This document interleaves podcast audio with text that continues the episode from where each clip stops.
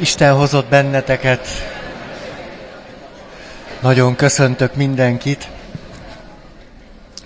Ott tartunk, hogy elszakadtunk egy picit attól a egyébként logikusan és érthetően követhető folyamattól, hogy egymás után megnézzük, hogy pozitív anya, pozitív apa, férfinél, nőnél, stb., mert még kettő vár ránk, de egy picit megálltunk, és arra gondoltam, hogy mi lenne, hogyha erre az egészre fölülről is rátekintenénk, és emiatt jutottunk el oda, hogy kiválasztottunk egyetlen témát, ez pedig a hűtlenség, a hűtlenségre való, hát, hogy is fejezzük ezt ki, hűtlenségre való, micsoda, hajlam, haj, haj, hűtlenségre való hajlam.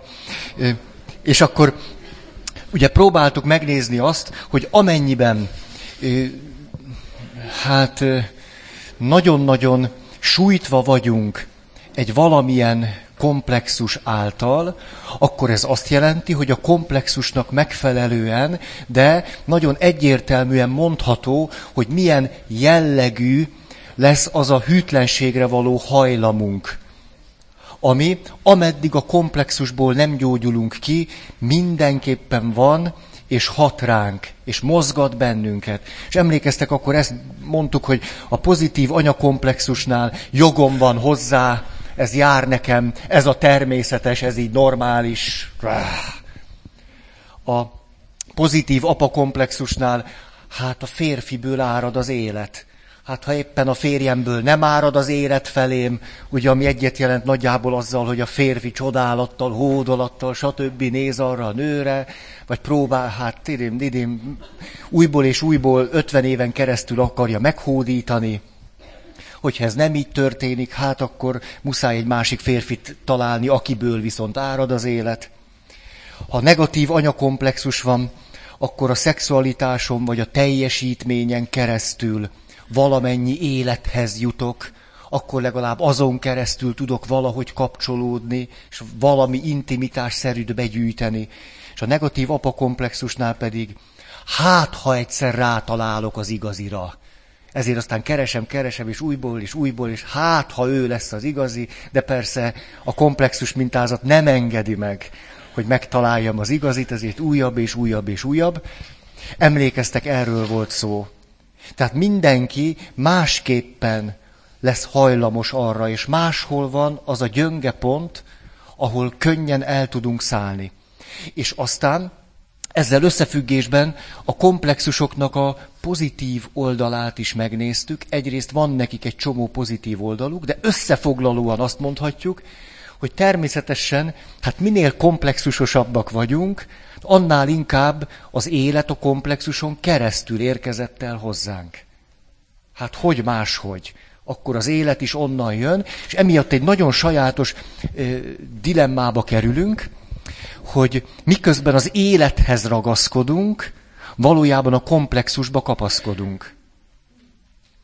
Ennek a megkülönböztetése nem történik meg a komplexus és a komplexuson keresztül érkező élethez ragaszkodunk, és mi valójában azt mondjuk, hogy hát onnan jön az élet, nekem az élet kell, én így tudok élni. Ahogy egy kedves ismerősöm mondta, akinek pozitív apakomplexusa van, gyönyörűen fejezte ezt ki, anélkül, hogy elolvasta volna Veren a Kast összes műveit, egyszerűen csak azt mondta, tudod, Feri, férfiak nélkül olyan vagyok, mint egy múmia. Komoly és mély önismeret. És nagyon jól megmutatkozik az a rettenetesnek tűnő dilemma, hogyha elengedem a komplexusomat, vagy próbálok kinőni belőle, akkor az első fázis olyan, mintha múmiává válnék. Egyszer csak az élet, ahogyan eddig jött, nem fog jönni. És nem tudjuk biztosan, hogy akkor jön-e élet, vagy honnan jön, és hogy akkor az hogy lesz. Ezért aztán egyáltalán nem egyértelmű, hogy ki akarnánk nőni a komplexusainkból, mert hiszen, mert hiszen, most már ezt nem mondom akkor még egyszer. Igen. Na, így jutottunk el oda, hogy egyrészt tehát a komplexusaink is hajlamossá tesznek bennünket a hűtlenségre nagyon sajátos módon, komplexusos módon, és közben pedig, és tulajdonképpen ez a négy gondolat is elsősorban a nőkre vonatkozott, ugye, az nekünk sokkal könnyebb, és utána pedig eh, hozzá eh, igyekeztünk eh, tenni ehhez a listához néhány evolúciós fölismerést. Például azt, hogy minden férfi két nőt vesz el. Ugye emlékeztek erre? Egyet, aki éppen fogékony állapotban van, termékeny napjait éli, és egy valakit, aki éppen nem a termékeny napjait éli, és az a nő, aki a termékeny napjait éli, hát általában nem a férjére vágyódik.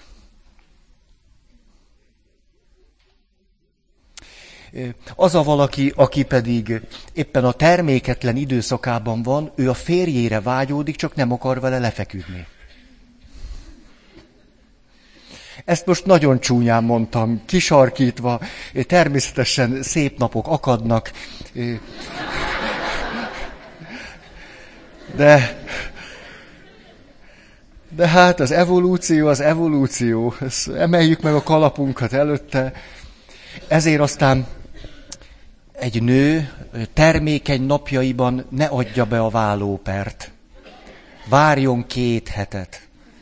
Ez a legbölcsebb papi tanácsom. Legkomolyabban. Tehát nézd meg, hogy hogy állsz, azt úgy is tudod, és akkor nyugi-nyugi, várj legalább két hétig, és ha terméketlen időszakodban is, de ne a menstruáció előtti napokban, tehát az se, az, azt is kizárjuk. Tehát aki körülbelül abban a bizonyos tíz napban is válni akar, az már tényleg komoly. Ott, ott akkor azzal foglalkozni kell. Egyébként nyugodtan erezd el az egészet, és tudd, hogy hát nő vagy. Másról nincsen szó, csak erről. Ugye ebben most különösebben nem kell belemennünk, tehát ez, ez, ez. És akkor említettem a mélységes együttérzésemet a jó kislányok iránt.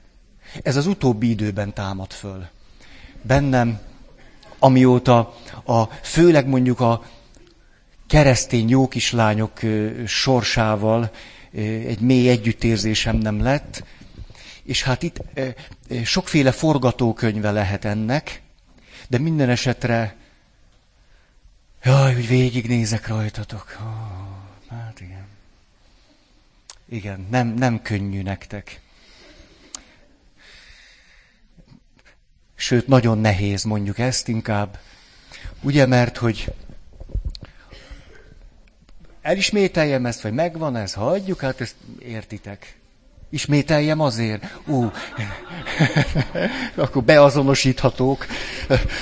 Na, tehát, hogy a jó kislány, hát mitől jó kislány? Például attól, hogy kibírja a magyar iskola rendszert ahogy egy bölcs pedagógus ismerősöm mondta, kérem szépen, a magyar iskolarendszer a nőknek való. Ami azt jelenti, hogy nekik se, csak ők valahogy kibírják. Ez aztán azt jelenti, hogy most képzeljünk el egy nőt, aki nem csak hát apucinak, anyucinak akar megfelelni, és hát persze a nő volt, amiatt alkalmas is arra, hogy ráhangolódjon, együttérzőbb legyen, stb. Hát alkalmasabb rá. Plusz még az iskolában is belefeszül, hogy jó jegyeket hozzon, erre is alkalmasabb, mert a tanárban is embert lát. Nem úgy, mint a férfiak. A, a nők hajlamosak a tanárban is embert látni, még serdülő korukban is. Ezért aztán, főleg ha jó kislányok, most ez azt jelenti, hogy egy nőnek, most a szocializációról nem is beszélve, tehát sokszorosan könnyebb egy egyoldalúan jó kislány életmódra ráállni, ugye akkor ebben az is benne van, hogy hát akkor keressük az igazit, de az igazi gyorsan meg kell találni, mert egy jó kislány nem húzza az időt annyira sokáig az igazival, és különben is egy mély remény van benne, hogy az igazi mindenképp jön, és hamar jön, és elérhető, mert ezért aztán viszonylag hamar házasság, viszonylag hamar gyerekek, viszonylag hamar egy igazi apafigurát sikerül találni. Hát mi, mi mást? Hát 20, 20 évesen, 17 évesen? Tehát mi, mi, más, mi más találjon? Hát úgy, nem de? Hát egy jó kislány 17, 18, 19 éves korában mit tud arról, hogy ő benne milyen nő lakik? Hát fogalma sincs, de ez teljesen normális. Normális, csak nem... Na. Ezért aztán egy ilyen gyors házasság, főleg ha kívülről is megerősítik, igen, ez nagyon jó, stb. igazi apuci, és akkor hát az apuci, mert hogy ez a dilemma, hogy alfahím, vagy igazi apuci maci. Ugye, hát most a, a maci meg ilyen téli álmot alszik, meg szóval ez nagyon jó, meg hát na jó. Üm, és akkor a nők manapság fölébrednek. Ugye egyre másra ébredtek föl, és nehéz jó kislányként végigélni már az életet.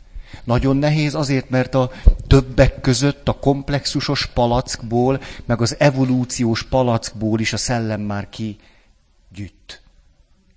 Hogy ne használjak egy germanizmust. Kigyütt.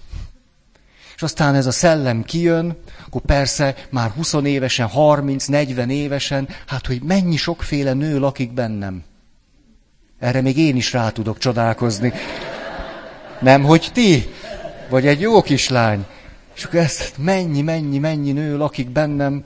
Hát a férjem meg csak ennek a, ennek a sokféle nőnek csak hát mondjuk egy, egy keskeny szeletkéjét nem is tudom, mit csinálja.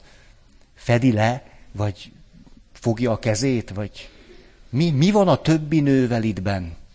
Mi lesz vele? Ó, és ilyenkor tudnak egészen, egészen... Tehát most már nem csak a férfinek nehéz, hanem a nőnek is. Ezt sikerült kiverekedni magunknak. Jó, most már ezt nem, nem, nem. Még egy érdekes kutatást, mit gondoltok, hogy ha a férfiakat és a nőket kérdezik, hogy a szexuális vágy, vagy a szerelem az, ami valamennyire hát érthetővé, igazolhatóvá teszi a hűtlenséget, akkor hát ki mit mond? Jó, hát nem, ez annyira primitív kérdés, hogy nem kell válaszolni. Körülbelül teljesen hasonló arányban, de ami nagyon érdekes, a mi kultúránkban a nőknek több mint 50%-a a szerelmet a hűtlenség indokolható okának tartja. Annyira több mint 50 százalék, hogy éppen 75. Ennyit a szellemről, ami ki van eresztve a palackból, és hát amikor egy nő egyszer csak, egyszer csak rájön, hogy ő mennyivel másképpen és többféleképpen és színesebben is tud nő lenni, hát ott szellemjárás van már. És ugye így jutok, szeretnék visszajutni oda, hogy, hogy akkor mit tehet a, a spiritualitás? Vagy mit tehetünk a spiritualitással? Hogyan, mit ad hozzá ehhez az egész történethez? Mit? Mit és mit? Ez izgat engem nagyon. És akkor egy történetben el tudnám nektek mondani, hogy mit gondolok itt a spiritualitásról, hogy az micsoda. Éveken keresztül járt hozzám egy házas pár, és volt egy igazi, klasszikus, tipikus alapproblémájuk, rengeteg más 127 alapproblémával együtt, ez pedig az volt, hogy a férfi rendszerető volt, a nő pedig rendetlen. De legalábbis a férfi szemében a nő mindenképp rendetlen volt, az én szememben nem lett volna az, de, de nem én vagyok a férje, és a nő pedig a férjét mindenképpen egy rendmániás, kényszeres csávónak látta. Mi következett ebből? Vége láthatatlan mennyiségű konfliktus, és a, a, persze egy csomó minden más konfliktussal együtt, de mondjuk a férfi nem egyszer azt mondta, hogy ő, amikor megy haza, már kezd szorongani, hogy mit talál otthon. Tehát, hogy ő meglőtte a mamutot egész nap, hajtotta, lőtte, be, nem tudom én, jegelte, vagy vermelte, vagy mit csinálta. Megy haza, ő szeretne egy ilyen, hogy mondjam, egy, egy, egy tűzrakás elé leülni, csak így meg kelljen gyújtani. De hát, hogy... És akkor leírta azt, hogy általában olyan rendetlenség szokta őt várni, egyébként kis lakásban laknak, és sok gyerek van, hogy már a bejárati ajtónak a kinyitása nehézséget szokott okozni az ott lévő cipők és egyéb tárgyak miatt. És, És hogy ő hányszor, és hogyan vesz mély levegőket, ahogyan, ahogyan a, a, kulcsa zár, és tehát ez minden csak nem a tábortűz nézése egy ilyen, hogy mondjam, bódult éjszaka. A, a nő pedig ugyanezt a szorongást élte át, tehát azt mondta, hogy ameddig csak én vagyok a gyerekekkel, egész szép az élet, de hogy ugye tik-tik-tik-tik ketyeg az óramutatója, hát egyre jobban szorongok, és mikor bejössz, és tudom, hogy ez elviselhetetlen számomra, hogy az első mondatoddal már belém kötsz, és, és na, és ez éveken keresztül. Nincs változás, ugye? Hát mitől lenne már? Hogyan lép be ebbe a történetbe a spiritualitás? Ha, elmondom. Úgy, hogy a, a férfi spirituális lény.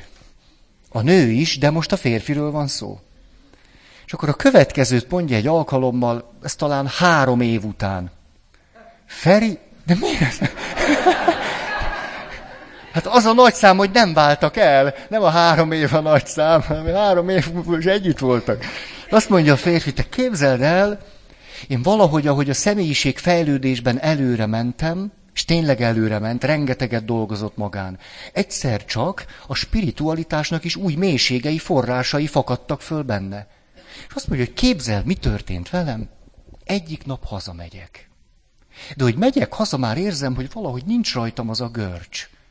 És akkor eszembe jutott egy gondolat, mert az foglalkoztatott persze, mint mindig, mit találok otthon. Ez volt a kérdés, mire megyek haza? És akkor azt mondja, egyszer csak rájöttem valamire. Rájöttem, hogyha hazamegyek, az olyan, mint hogyha reggel fölkelnék, és kinyitnám a szemem, és azt kérdezném, hogy na, milyen időjárás van ma hogy tulajdonképpen, mikor hazamegyek, akkor arra vagyok kíváncsi, hogy milyen időjárás fogad engem otthon.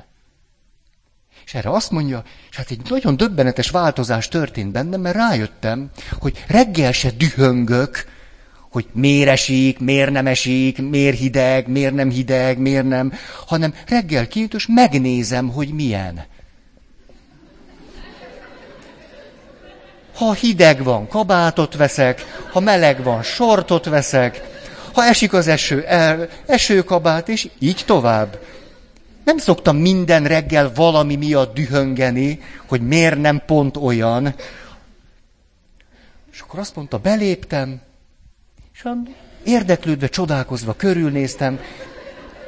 Húsz éve vagyunk házasok, de még soha így nem léptem be. Körbenéztem, és azt kérdeztem, milyen időjárás van ma. És aztán, hogy úgy letapogattam, meg belerúgtam, meg minden, akkor úgy meg tudtam mondani, hogy hát egy kicsit fagy, de legalább nem fúj a szél, és hogy ennyi. És akkor ehhez fölöltözködtem, és lett egy olyan esténk, hogy a feleségem azt gondolta, hogy más a férje. Na, ez a spiritualitás. Most legszívesebben nem elemezném, és hát nem is elemzem. Mert ha én nem elemzem, akkor nem. Ha nem szívesen, akkor nem. Tehát megyünk tovább. De azért csak egy, egy dolgot, tehát csak, csak kiemelek már, hát az mégiscsak. Hát, látjátok itt a szemlélődés. Ugye, hogy ameddig ez a kedves pasi az énből nézett kifelé, én mit szeretnék, e, én, én, engem dühít, én, addig, addig, addig. De itt történt valami, az énből egy kicsit visszahúzódott, hogy hova, ezt ne firtassuk. De hát ha az énből nézte volna, ugyanolyan ideges lett volna 140 ezredszer is. Itt tehát valami olyasmi történt, hogy nem az énből nézte a rendetlenséget, hanem valahonnan máshonnan. Ez onnan is tudható, hogy másnap, ha hazamegy, lehet, hogy ugyanúgy dühös lesz, mint régen. Akkor az énből nézi. Tehát nem az énből nézi, akkor van egy szemlélődés. Jé, ez így van, úgy van. Nem, nem kerülök vele rögtön ilyen énszerű viszonyba. Hogy én, mert abba tudjátok mi van. Nekem, enyém. Ó, igazi spiritualitás. Na,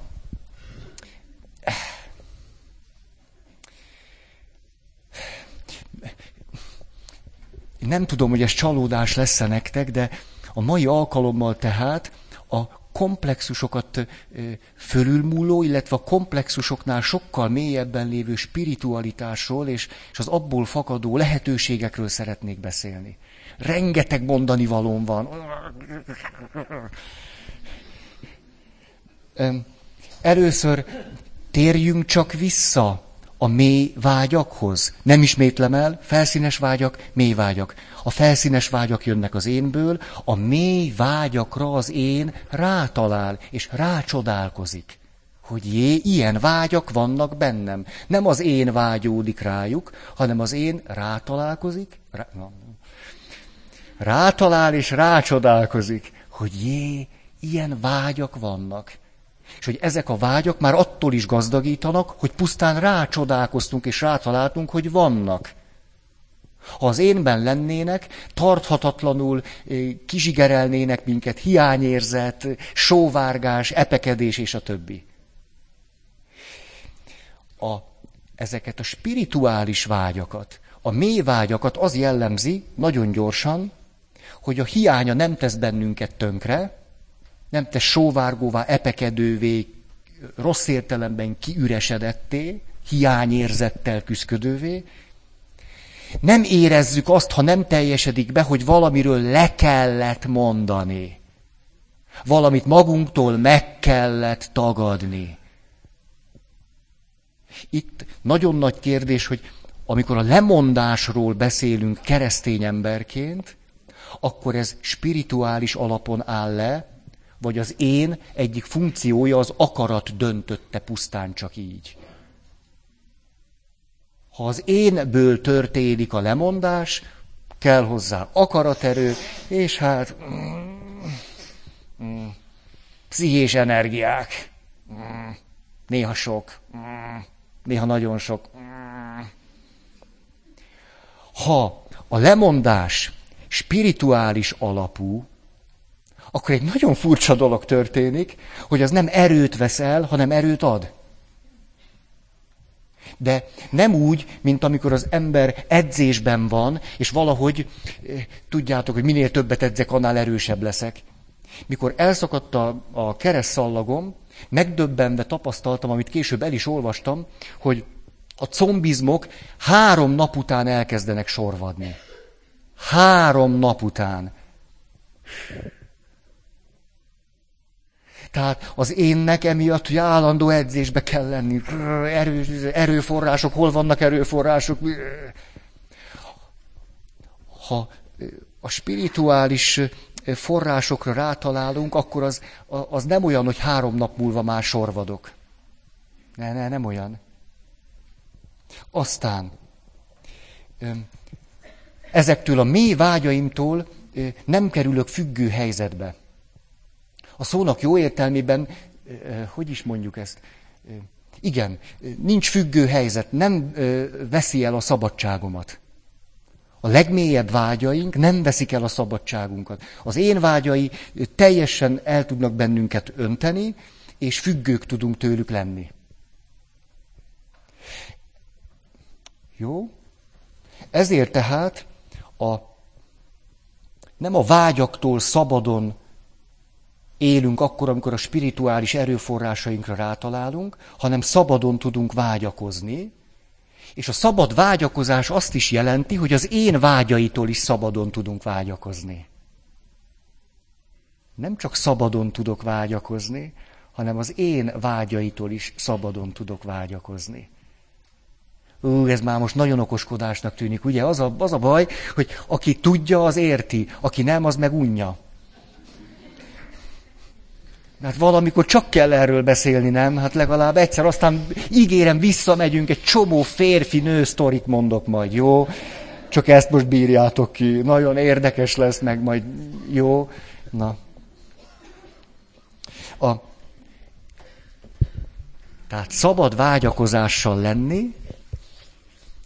Egy nagyon érdekes kísérletet végeztek, karmelita apácákat és tibeti szerzeteseket kértek arra, hogy a maguk ima módszerét gyakorolva és használva engedjék meg, hogy az agyműködésüket megnézzék.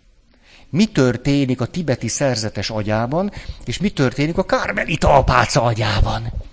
Ugye a kutatóknak semmi se drága. Mindenhova belekotornak, piszkálnak. Először is a következő derült ki. Nem ugyanazok az agyterületek aktiválódtak. Ennek oka a kutatók szerint a személyes imádság és a meditáció közti különbség. Oké? Okay? De nem ezért, nem ez az izgalmas nekem, hanem az, hogy utána a kutatók, mert ezeknek tényleg semmi se drága, a következőt kérdezték mind a két csoporttól. Ha most a kutatás eredményeként kiderülne, hogy az ön hitének hát rengeteg esetleges, tévedésszerű, nem tudom én milyen eleme van. Ha erre ha kutatásnak ilyen eredménye lenne, mit tenne? Legszívesebben nem mondanám el a választ, kicsit, hogy nem, mit gondoltok, hogy mit mondtak erre a kármelita apácák, és mit mondtak erre a tibeti szerzetesek. Mert az a szép, hogy teljesen mást mondtak, de mind a kettőt összekötötte egy, egy, egy aranyfonal. Csak azért hagyom, mert izgalmas gondolkodni, nem? Vagy ti nem szerettek? Vagy az... Na mondom, képzeljétek el, a karmelita apácák, ezt, ezt mondja a leírása ennek a kutatásnak, tulajdonképpen szinte úgy kellett őket rávenni, hogy elmondják, hogy mi lett a kutatás eredménye. A karmelita apácákat egyszerűen nem érdekelte a kutatás eredménye, mert ők szerették Istent, és tök mindegy volt nekik, hogy a kutatásnak mi az eredménye. Mit mondtak? Ugye ez mihez hasonlít? Mondhatsz nekem te akármit a feleségemről. Én szeretem és kész. Ilyennyi.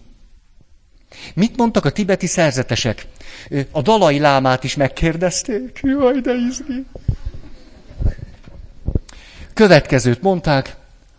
Nagyon izgat bennünket a kutatás eredménye, ha bármire rátalálnánk, ami, ami kiderítené, hogy a, a, a hitünk, ahogyan, ahogyan meditálunk, vagy valami, valami, avval nem kóser, azonnal kidobnánk a hitünket, és újra cserélnénk.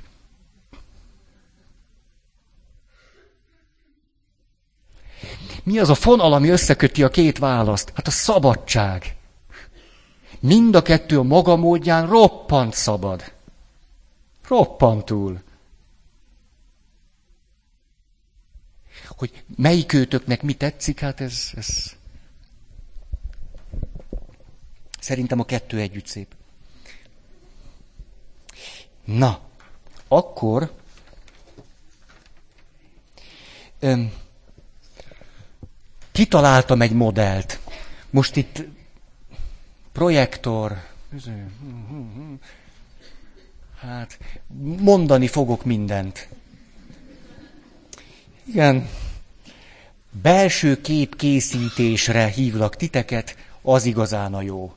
Ha én fölrajzolnék valamit, az talán sokkolóan hathat. Ugye nem fölkészült a pszichétek, és azt nem szeretném, tehát én mondom, és te képzeled el. Így aztán megóvjuk magunkat a krízistől. A, ha most a személyiség fejlődést és a spirituális fejlődést egyben látjuk, mert hogy hát végül is egyben van bennünk, legfőjebb a gondolkodás miatt szétszedjük, hogy tudjunk vele valamit kezdeni, akkor négy nagyon egyszerű lépést különböztettem meg. Az első az így van, mindig egy ilyen nagyon egyszerű szám. Én vagyok az egy, és akkor ez körülbelül így néz ki, hogy mi történik akkor, amikor én kapcsolatban vagyok veled amikor teljességgel komplexusos hatás és befolyás alatt kerülök kapcsolatba veled, akkor az valahogy úgy néz ki, hogy egy plusz-minusz komplexus. És ez találkozik plusz egy plusz-minusz komplexussal. Érthető? Egy meg egy, de az egyhez hozzájárul, meg elvétetik belőle egy csomó minden a komplexus alapján. Ezért sokszor az egyenlet hihetetlenül tud negatív lenni. Ugye? És boldogtalanok vagyunk együtt, és magunkra se találunk rá, pontosan azért, mert ott van ez a plusz-mínusz komplexus. A, igen. Igen, és amikor itt tartunk, akkor természetesen az életet, az élethez ragaszkodásunkban a komplexushoz ragaszkodunk. Ez, ez, ez történik.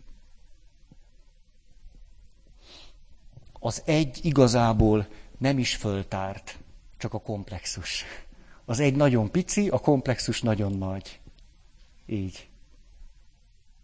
A második lépés, ezt így lehetne leírni, egy plusz egy egyenlő egy plusz egy. Ez már nagy dolog, mert itt már valami, valami személyiség születés van, valami én, legalábbis valami én megerősödés van. Egy plusz egy, hogy én meg te kapcsolatba kerülünk, valójában még igazi mély kapcsolat nincsen, még csak egy plusz egy van. Ez a ma világának a modellje. Maradj individuális, a saját érdekeid, a saját üződ, hát nem jön ki belőle a mi. Ugye, mert mindig, mikor már lehetnénk mi, akkor én, én és én. Tehát az egy plusz egy egyenlő egy plusz egy. Az én nem enged magából. Mondanék egy történetet. Milyen az, amikor az én nem enged magából, és úgy próbálna kapcsolatba kerülni egy másik valakivel. Ha, de a történet nem erről szól, csak ezt világítja meg. Erre persze nincsen rálátás. Az illető nem érti, hogy miközben nem enged az énből, a közben miért nem mennek a kapcsolatai. Ugye azt gondolja, hogy mennie kellene. Tehát úgy kellene tudnia működnie jól a kapcsolatainak, hogy közben ő nem enged magából, mert neki az joga van, mert ő személyiség fejlődik, meg ő nem tudom én mi. A történet, és ezzel nincsen rálátás, csak rengeteg szenvedés van. Rabbi találkozik az idős Józseffel, nem a bibliaival, egy másikkal. És hogy nézi az idős Józsefet, hát látja, milyen jó ízűen eszi a halász levet. Nagyon jó ízűen eszi.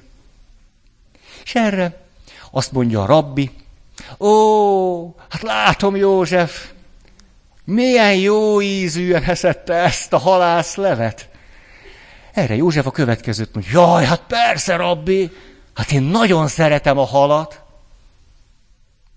Mire a rabbi azt mondja, te József, ha te a halat szeretnéd, az a hal még mindig ott úszkálna a tóban. József, te magadat szereted.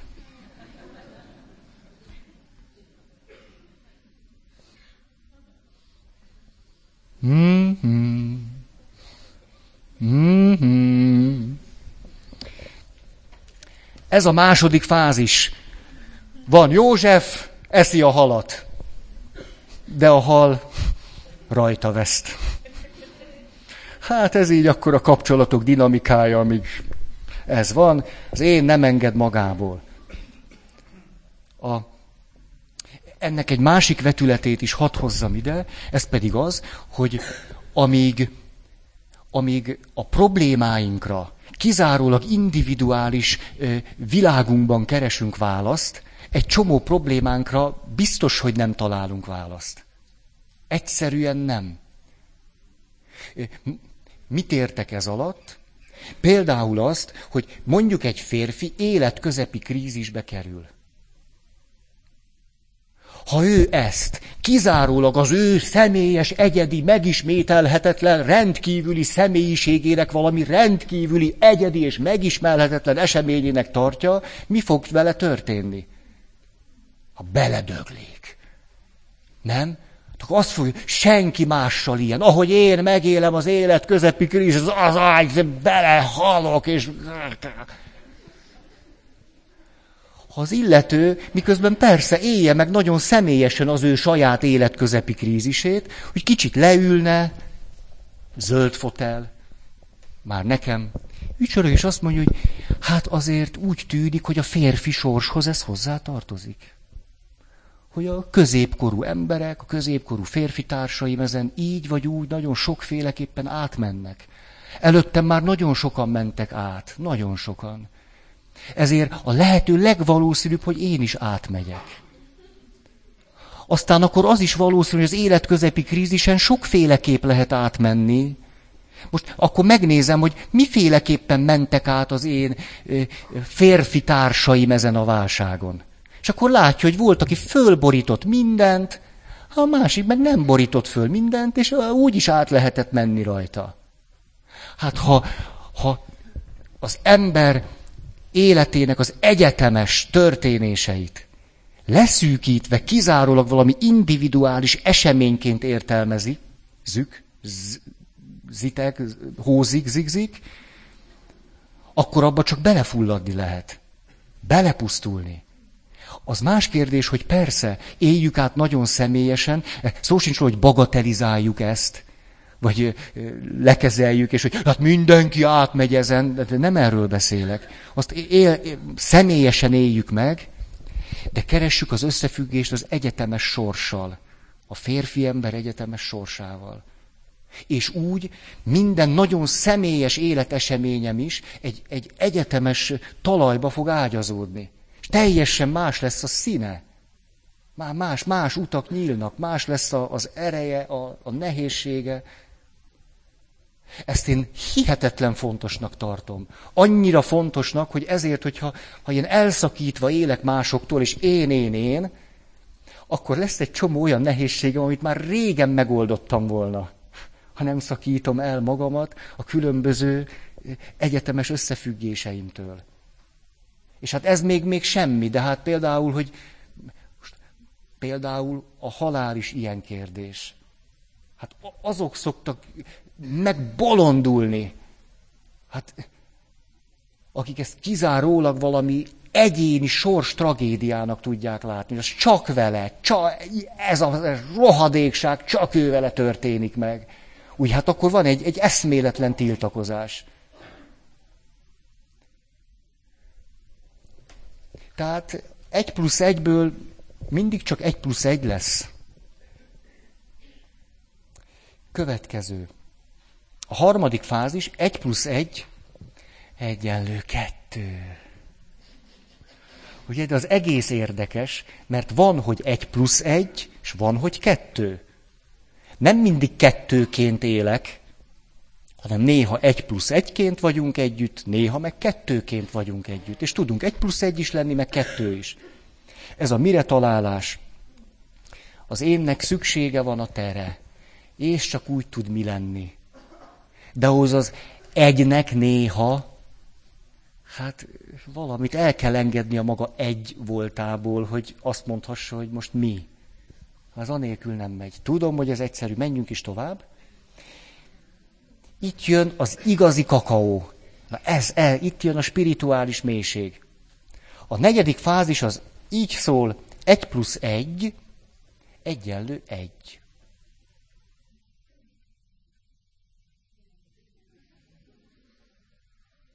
Most ezt próbálnám egy picit körbeírni.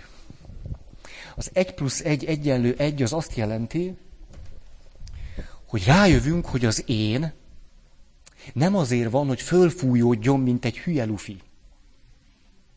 Az énnek van egy spirituális, spiritualitásra vonatkozó funkciója.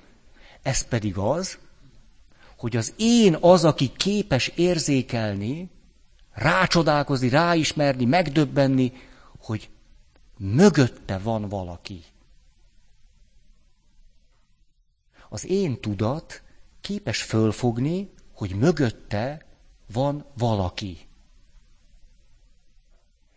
És amikor két emberben az a spiritualitás nyitva van, akkor mind a ketten eh, be tudják járni azt az utat, hogy az én tudat arra jó, nem arra jó, hogy azt, azt átnyomom a másikon, meg még erősebb leszek, hogy a másikra rá tudjak telepedni, vagy pedig olyan picire zsugorodok, hogy a másik eh, beburkoljon engem. Nem, hanem hogy az én arra való, hogy ő képes legyen fölismerni azt a valakit. Ezt nem tudom, nagy V. valakit. És a bennem lakó valaki, akire az én rácsodálkozik, meg a benned lakó én, aki erre a valakire rácsodálkozik, ők egyek. Egyek, egyek. Egyek és egyek. Egyek. Egyek. Ezért aztán az én nagyon fontos, a személyiség fejlődésnek számomra, mondjuk papként a savaborsa, nem papként, mert az emberként. A savaborsa, hogy az énem egyre alkalmasabbá váljon arra, hogy a valakit fölismerje. A mélyben. A valakit. Ez, ez, ez az izgalmas. Eszem, hát, legszívesebben az énnel annyit foglalkoznék, amennyit csak musz, amennyi a legkevésbé muszáj, tehát csak annyit, amennyi ahhoz kell, hogy a, a valakire rátaláljon. Tehát az én és a te mögött is van valaki. Ez nagyon szép, ha, ha itt állok, és nézek rád, de ez az én és a mi mögött is van valaki, és az is egy. Egy. Az én nem egyenlő Istennel. Az a valaki bennem azonban igen. Nem is egyenlő, egy vele. Az én sose lesz az Istennel egy. Az én. Az a valaki, akire az énre rátalál, az a valaki egy lesz vele. Nem, hogy egy lesz vele, egy. Egy, ők egyek. Az a valaki itt benn, az Istennel egy. Ez nem azt jelenti, hogy ő Isten. Rendben van. Nem ő Isten. Csak egy vele. Tehát a képlet megvan. Egy plusz egy egyenlő egy. Attól még egy plusz egy. Hát ezt nem tudom, most ezt befejezem, mert, mert ennél már csak rosszabb tud lenni. Most gyorsan nézzük csak meg. Még annyi érdekes dolog vár rám. A, ha Isten, túl, túl sokat ültem a kádban, és ez, ez, az mindig veszélyes rátok nézve, mert én kipihenem magam, de hát ti, a, hogyha ha én találkozom Istennel, most nézzük meg, hogy Isten milyen alakokat ölthet a személyiség fejlődésem arányában.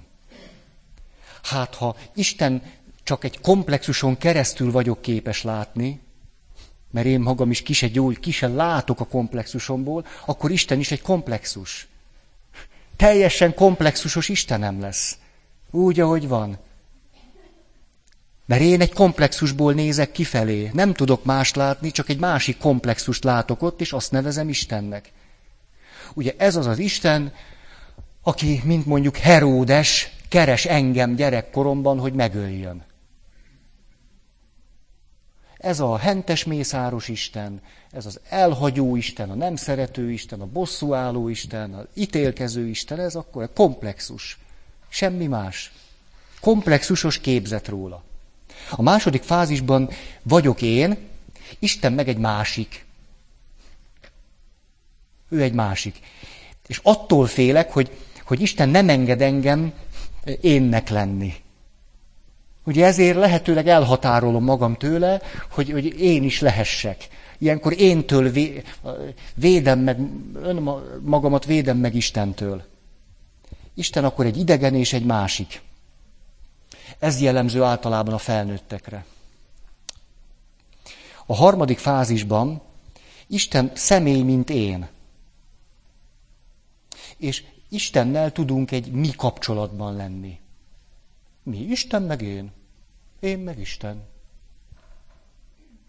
Ez már szép. És itt mindig létezik már a, az összefüggés is, a kontextus. Mikor egy plusz egy egyenlő kettő, akkor ott van már mindig kontextus is. Tehát nem csak magamat érzékelem, nem csak a tet érzékelem, hanem az összefüggést is, amiben vagyunk. Azt is érzékelem. Ez nagyon fo- ez, ez fontos. Mondok egy nagyon egyszerű példát. Magamat.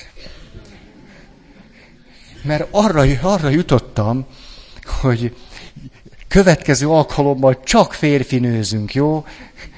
Na most, csak oda el kell jutni. A, és hát mennyi időbe telik, nem tudom. A, szerintetek, most ez miért nem egy, egy húszfős terem itt? E, ezt én se tudom, mert rosszat kérdeztem, de ne, nem ez az érdekes, hanem az, hogy, hogy, hogy mi, mi, mi, miért, miért jöttetek el ma? Ez nem belőlem érthető meg a kontextusból. Azért, mert én nem szocializálódtam az egyházban. Ezért engem egy csomó minden nem sújt, ami a kultúrkeresztényeket sújtja. Én a papnevelő intézetben óvakodtam a papi zsargont megtanulni. Ezért nagyon kedvesek vagytok velem, kaptam egy ilyen nagyon elismerő levelet, hogy Feri, így kell beszélni ma. Hát ez, ezen azért mosolygok, mert én nem tudok másképp. Tehát aki az egyházban szocializálódik, ő azt gondolja rólam, hogy én egy ilyen hihetet, nem tudom én, megtanultam így beszélni. Hát, kiábrándító közölni valóm van, én úgy nem tudok beszélni. Nekem ez csak így megy. Mit akarok ezzel mondani? Hogy amikor életem első beszédeit mondtam a Terézvárosi templomban, akkor készület közben, meg utána is vakartam a fejem, és egy rettenetes döntéshelyzetbe kerültem. Beszélek úgy, mint a többiek, és akkor az idős nénik maradnak a templomban. Az a hét. Ameddig meg nem halnak. Vagy pedig beszélek úgy, ahogy, ahogy egyébként úgy tudok, akkor hétből három elmegy, de van esély rá, hogy valaki más meg bejön. Ezt most nagyon leegyszerűsítettem. Végül nem a bölcsesség vezetett a jó döntésre, hanem az alkalmatlanságom arra, hogy úgy beszéljek, ahogy nem tudok. Ezért aztán rájöttem, hogy miért vagytok itt. A kontextus miatt. Mert én egy hiánycik vagyok.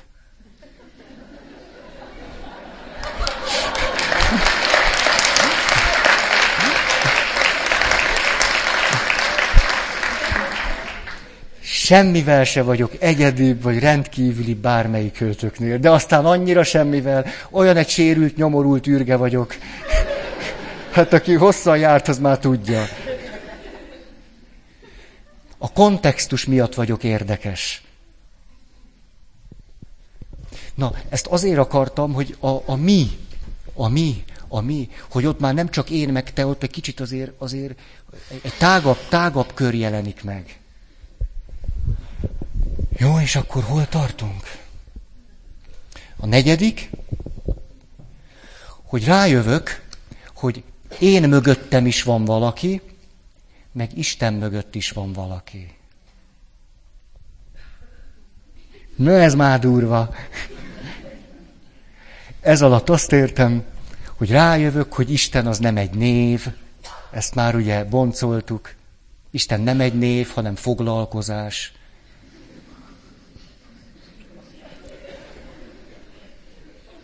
Úgy erős közelítésben, hogy, hogy Isten, Isten, Isten, az is csak egy olyan képzet, mint ahogyan azt gondoltam eddig, hogy én az egyenlő azzal a valakivel. Hogy valójában az én mögött nincsen valaki, az én, az vagyok én. Oké okay, ez? Spiritualitás nélkül azt gondoljuk, hogy én egyenlő azzal a valakivel, csak azt a valakit egyáltalán nem is látjuk. Később rájövünk, hogy az én mögött is van valaki, meg az Isten mögött is van valaki. És ez a valaki kezd el bennünket roppant mód izgatni. Nagyon. Ki vagy te? az Isten fogalmam, az Isten képzeteim mögött. Te, aki egyszer volt egy, egy nagy konferencia, és a zsidók, keresztények együtt voltak, és egy, egy keresztény biblikus már harmadszor ejtette ki Istennek a nevét. Az Ószövetségi nevét. És akkor fölállt a rabbi, és azt mondta, nagyon kérem tanult kollégámat, hogy a nevet ne ejtse ki. A nevet. Nagy ennel. A nevet. Azt ne. Ez gyönyörű szép. Gyönyörű szép.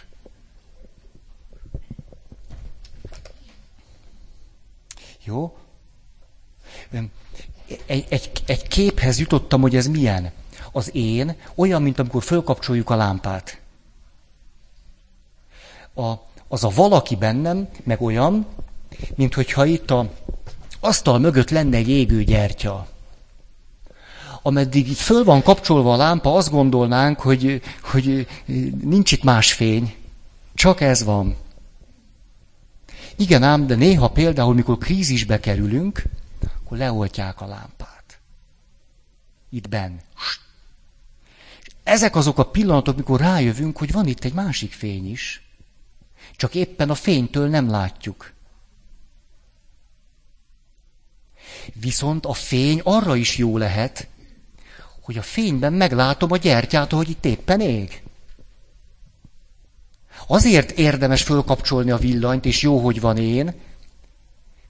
Nézzük, ott a gyertya. Gyújtsuk csak meg, nézzük csak meg, hogy itt... Helyjej. Jó. Így a következő, ja, Tudjátok, ezt milyen sokszor hallottuk, hogy a gyengéknek van szüksége Istenre. Most már akkor talán látjuk azt, hogy ez egy, ez egy milyen én komplexusból fakadó gőgös mondat. Ugyanis nem a gyöngéknek van szüksége Istenre, hanem a gyöngék azok, akiknek van két tapasztalata az életről. Hogy akkor is van fény, ha leoltják a lámpát. Nekik van egy ilyen tapasztalatuk. Nem azért van szükségük Istenre, mert gyöngék, hanem a gyöngeségben ismerik föl, hogy van gyertyafény. Hát...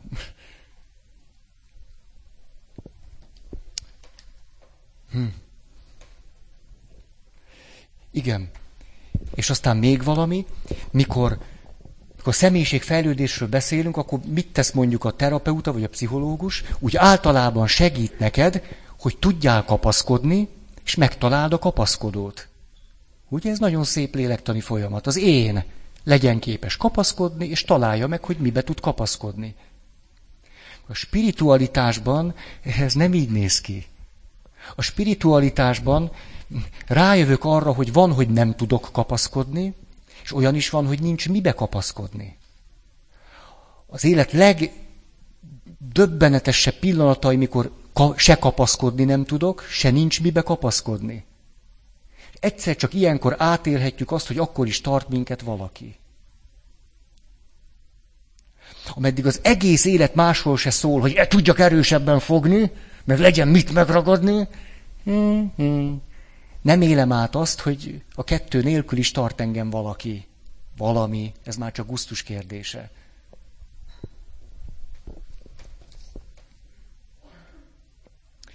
Hát igen. Akkor a következő kérdésig jutottunk el. Érett személyisége Isten.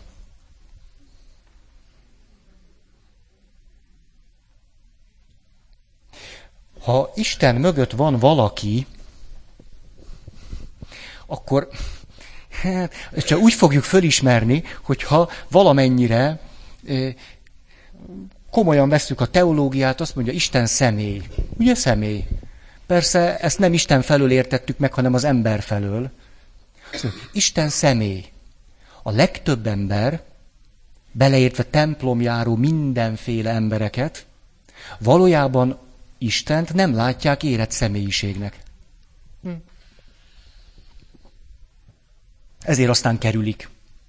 Vagy függnek tőle. Vagy mind a kettő. A, szeretném ezt, hogy érett személyisége Isten, Az Ószövetség ezzel foglalkozik. Az Ószövetség tulajdonképpen többé-kevésbé Isten lélektanával foglalkozik. Milyen személyiség is Isten? Ez körülbelül ez, ezt olvashatjuk el, csak a következőkre jutunk. Isten, mint személyiség, ahogyan látjuk, ugye nem Istenről beszélünk, a képzetekről, ugye Isten mögött van valaki, nem a valakiről beszélünk. Akkor azt mondja, az akarat, hát egy, az van neki, hát az biztos, hogy van neki, nagyon szilárd, nagyon határozott, minket többé-kevésbé figyelmen kívül hagyó, és azt várja, hogy engedelmeskedjünk neki. Ugye mindegyik mögé teszek egy kérdőjelet, ilyen az élet személyiség? Második érzelem.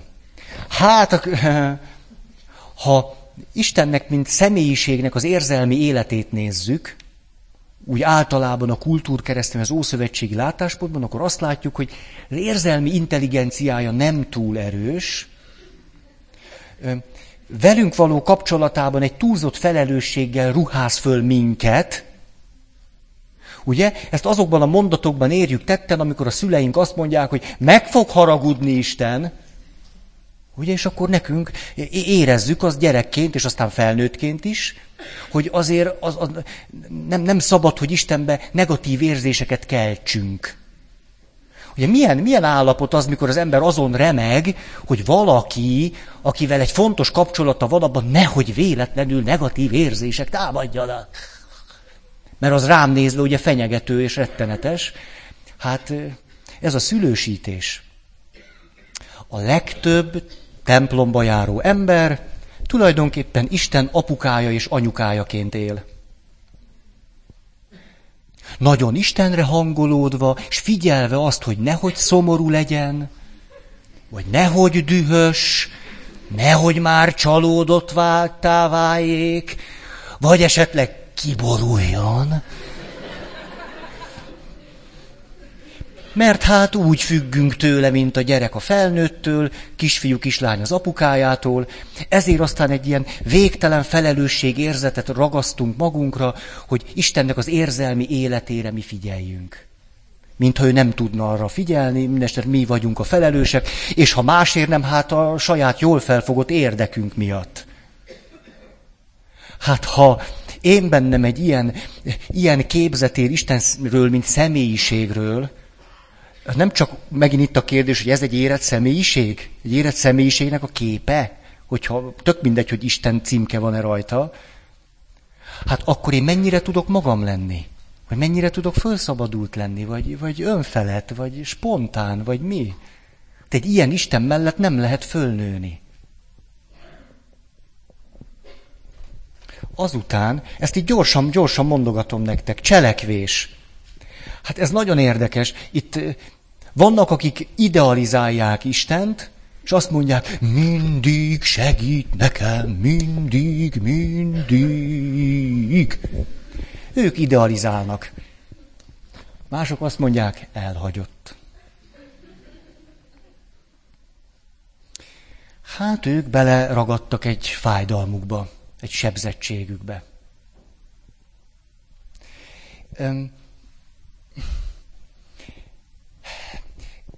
Istennek, mint személyiségnek a, a cselekvése, az nekem úgy tűnik, hogy spiritualitás nélkül nem is nagyon értelmezhető. Vagy idealizáljuk, vagy köpködünk rá, ugye, hogy a londoni buszok, ugye, hogy Isten valószínűleg nincs, tehát te csak élvezd az életet. A második része igaz. A a cselekvéssel kapcsolatban úgy tűnik, hogy most ha csak Jézus életét nézzük, nem menti meg a haláltól, de föltámasztja a halálból. Nem menti meg a haláltól, föltámasztja a halálból. Hát most ez egy spirituális válasz. Nagyon sajnálom. Ez spirituális válasz. Tehát ameddig a hangsúly ott van, hogy nem menti meg a halálból, addig ebbe csak beledögleni tudunk, ha valahogy elér bennünket az, hogy föltámasztja a halálból, akkor egyszer csak kezdjük kapizsgálni, hogy Isten hogyan cselekszik. Különben vagy idealizáljuk, vagy köpködjük. Négyes, észlelés. Hogyan észlel Isten, mint személyiség? Mindent lát. Néz, les, kutat. Körülbelül ennyit tudunk róla mondani. Öt, emlékezet, nem felejt. Sajna bajna, nagyon jó emlékező tehetsége van, nem felejt, és főleg a rossz dolgokat nem felejti el. Most amikor egy picit kinövünk ebből, akkor legalább azt mondjuk, hogy na jó a jókat se, ezért aztán ráhúzunk ezerrel, hogy egy legalább 51 százalékon legyünk.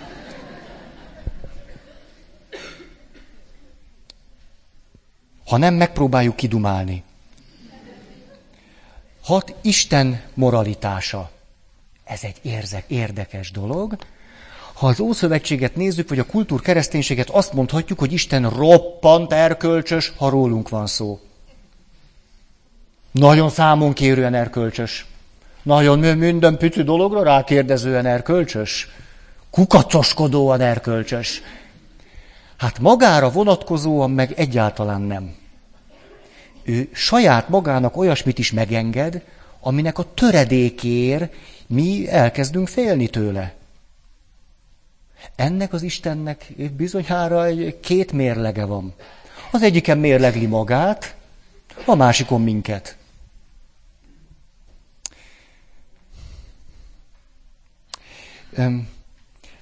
Itt ez a téma is megint csak spiritualitás nélkül Isten erkölcsisége szerintem nem, nem sejthető meg.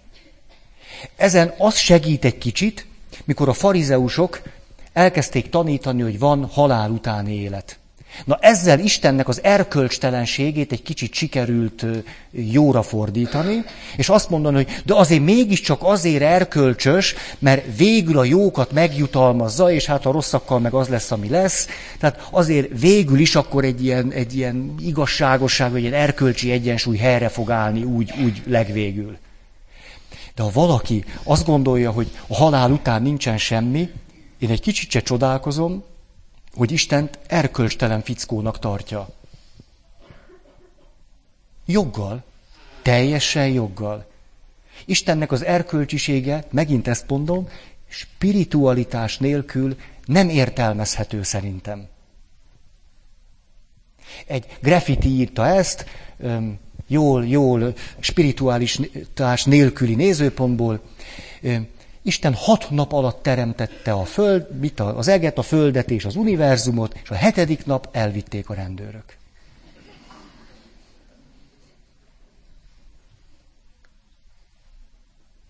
Hét gondolkodás. Gondolatai nem a mieink, de mindenről gondol valamit. És azt nagyon, és valahogy rá kéne jönni, hogy mit. Nyolc, szociális érzékenység, kapcsolati készsége, mondjuk így, hogy ambivalens. Tehát mind egyeseket szeret, kiválaszt, másokat nem, ezekkel jóba van, azokkal nem, ezeknek csak úgy ad, másoknak nem. He? Kommunikációja.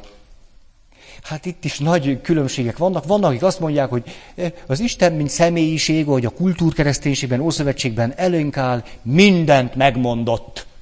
Csak elő kell venni a Szentírást, kiolvasni, kérdezni, kiolvasni, kérdezni, kiolvasni, aztán nem kérdezni már, csak kiolvasni, kiolvasni. Tehát itt a kommunikációval semmi probléma nincs. Megvan az mondva, hogy kell. Hát eh, mások azt mondják, hallgat. Minden meg lenne mondva? Akkora csönd van, az univerzum, az űrbe, vagy nem tudom, miben nincs akkora csönd, mert hogy ott nincsen csönd. Egyedül Isten tud csöndbe lenni, de nagyon. Érzékenyebbek azt mondják, metakommunikál. Isten a kommunikációban valahogy visszafogott, metakommunikatíve azonban bizonyos dolgokra rá lehet sejteni.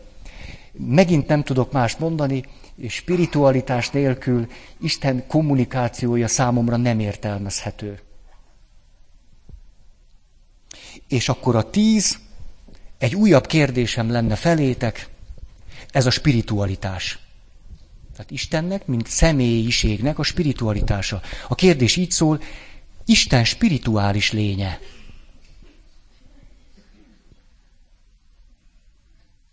Mit gondoltok erről? Isten spirituális lénye vagy nem? Ez nem költői kérdés, én azt gondolom, hogy aki ószövetségi szemlélettel, meg kultúrkeresztény szemmel néz, él, gondol Istenről, vagy ilyen képzeteknek a fogja, valójában Istent nem látja spirituális lénynek. Ezt állítom. Nem. Ebb, abban az Istenben gyakorlatilag nem jelenik meg a spiritualitás. Vagy nagyon elrejtettem. Hanem az Ószövetségben Istennek a lélektanát olvashatjuk, tehát, hogy mikor dühös, mikor mit akar, mit csinál, mire pattan, mit ígér. Ugye ez az Istennek a lélektana. Tehát egy ilyen, van neki, mintha pszichéje lenne valami ilyesmi. A spiritualitásról itt-ott valami megsejlik. A, a kultúrkereszténységben pedig Istennek miéről van szó? Én szerintem nem a spiritualitásáról, hanem az erkölcsiségéről hogy Istennek milyen erkölcsei vannak. Valójában tehát azt állítom, a legtöbb ember Istent nem is tartja spirituális lénynek. Nem tart, nem is tartja annak, nem is nézi annak. A nehézség azonban az, hogy ez múlik azon, hogy kinézi. Mert én minél inkább spirituális lény vagyok, Istent úgy tűnik nekem, annál inkább vagyok képes spirituális lénynek látni. A probléma az, ha én magam nem nagyon látom magamat spirituális lénynek, akkor vagy Isten lélektanával bajlódok, vagy Isten erkölcseivel bajlódok. Ez is, ez, a telj, ez kitölt 28 millió életet. Ez a kérdésem, ha Isten spirituális lény, akkor milyen? Persze ebben van egy kérdés, ha én spirituális lény vagyok, akkor én milyen vagyok, az a valaki milyen is. És erre kitaláltam nektek egy gyakorlatot. Hí! Jaj, négy perc. Egy egyszerű gyakorlat, azért, hogy sikerélményetek legyen, és aztán megyünk a nehezebbek felé. Zenkó annak is elmegy. Az első, gondoljátok át ezt a kérdést, Tudtok-e sütni, főzni? Ugye itt most már csak a jó leső érzéseiteket tudom meg, megerősíteni, mert hogy erről már sok szó esett. Tehát amíg valaki csak énben él, addig azt gondolja, tud sütni, főzni, valójában az étel megsül, az a hús megfő, az ember nem tud sütni, mert 36,7 fok. Főzni se tud. Sok mindent tud tenni azért, hogy az étel megfőjön. Amíg én, én, én, az első három fázis, addig gőgösen sütünk, főzünk. Remélem lett sikerélményetek, tudjátok, tudtátok, jó, akkor megyünk a nehezebbek felé. Az lenne akkor a kérdésem felétek, most a következő játékszabály. Fölteszem a kérdést, először is, hát szerintem ez jó pofa dolog, tehát hogy érdemes belenézni ebbe a tükörbe. Ne felejtsétek el az első ösztönös válaszotokat. Létszi. A második, utána fogok egy pici időt hagyni, hogy még gondolkodjatok rajta. Tehát juthattok még máshova is, jó? Jó? De ha van bennetek, hogy mondjam, vagányság, civil kurázsi, akkor nem felejtitek el, mi volt az első válaszotok. A kérdés így hangzik, mi a halál ellentéte?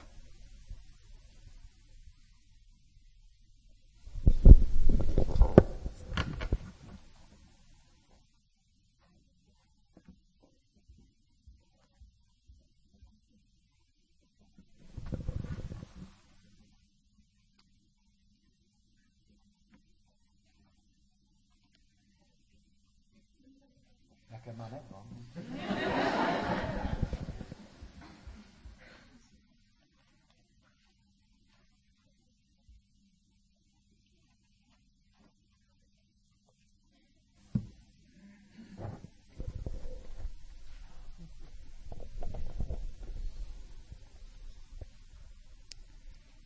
Hát, legyen ennyi elég.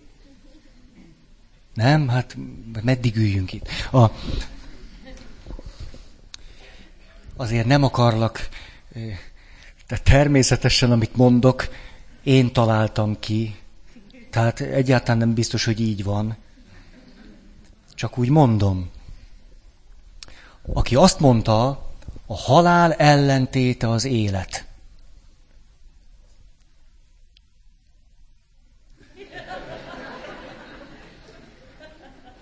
Nem mondom, hogy rossz. Akár még egy erős, életképes énre is utalhat. Remélem utal is. De spirituális tartalom, hogy, hogy mondja a magyar nyelv, nagyon benfoglaltam van csak. Mondom a négyes választ, már hogy az, az négyes, tehát a születés.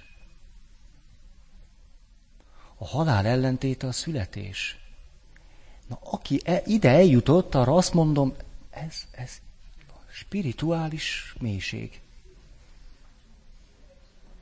Veronika tovább jutott, már látom az arcán. Számomra a spiritualitásról árulkodó válasz, a halál ellentéte, a foganás.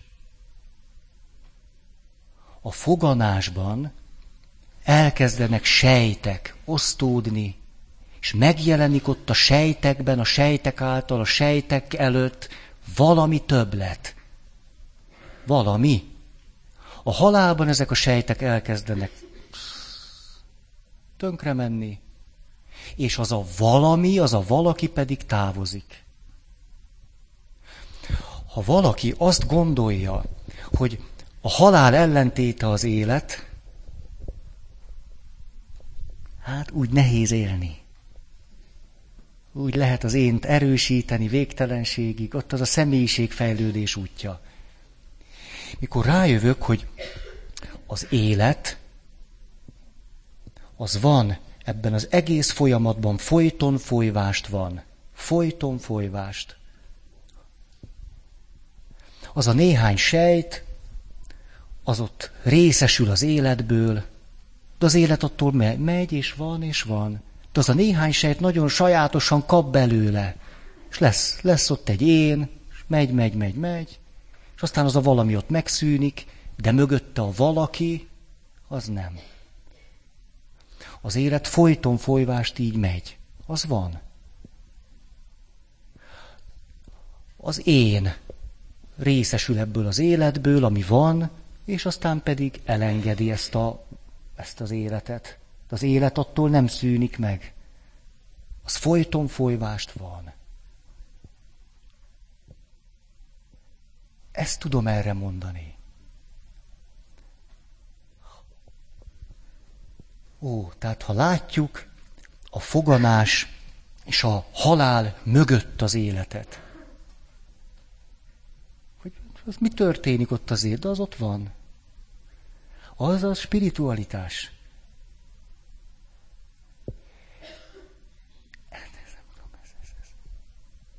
Ennyi. Nagyon köszönöm a figyelmeteket. Következő alkalommal tíz perc még, és utána férfi, nő, szex, mit tudom én, ami...